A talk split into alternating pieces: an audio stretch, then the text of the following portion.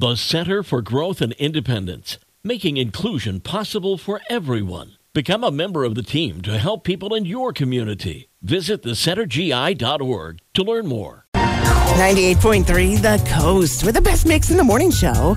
I'm Ginger Martin, and here is your daily dish on celebrities this morning. The paparazzi, you know, they've got a job to do, and that's to follow celebs around to catch them doing real life things. And this time they hit pay dirt when they caught Ben Affleck and his wife Jennifer Lopez out getting some coffee. they were getting back into their car when Ben slammed the door right in Jennifer's face, which could mean, you know, he was either mad about being stalked, mad at Jennifer, or just mad in general. I watched the video. It does seem like he was mad at the paparazzi, but who can blame him? It doesn't mean it's trouble in paradise. You may know the name Christina Gourkani or not.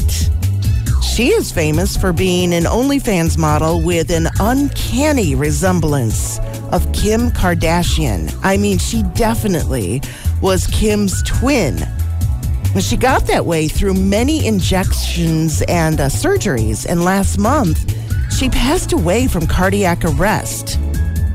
The sad part is that they found out it was caused by these injections that she received illegally. And now a woman has been charged for manslaughter by doing this. Vivian Gomez was arrested for part- practicing medicine without a license after she gave Christina several injections of what is believed to be silicone. And if you feel like taking in a movie this Mother's Day weekend, Book Club The Next Chapter is now playing, starring Diane Keaton, Jane Fonda, Candice Bergen, and Mary Steenburgen as four friends who take their book club to Italy. It turns into a once in a lifetime cross country adventure. And there's your daily dish today from 98.3 The Coast. Petunias in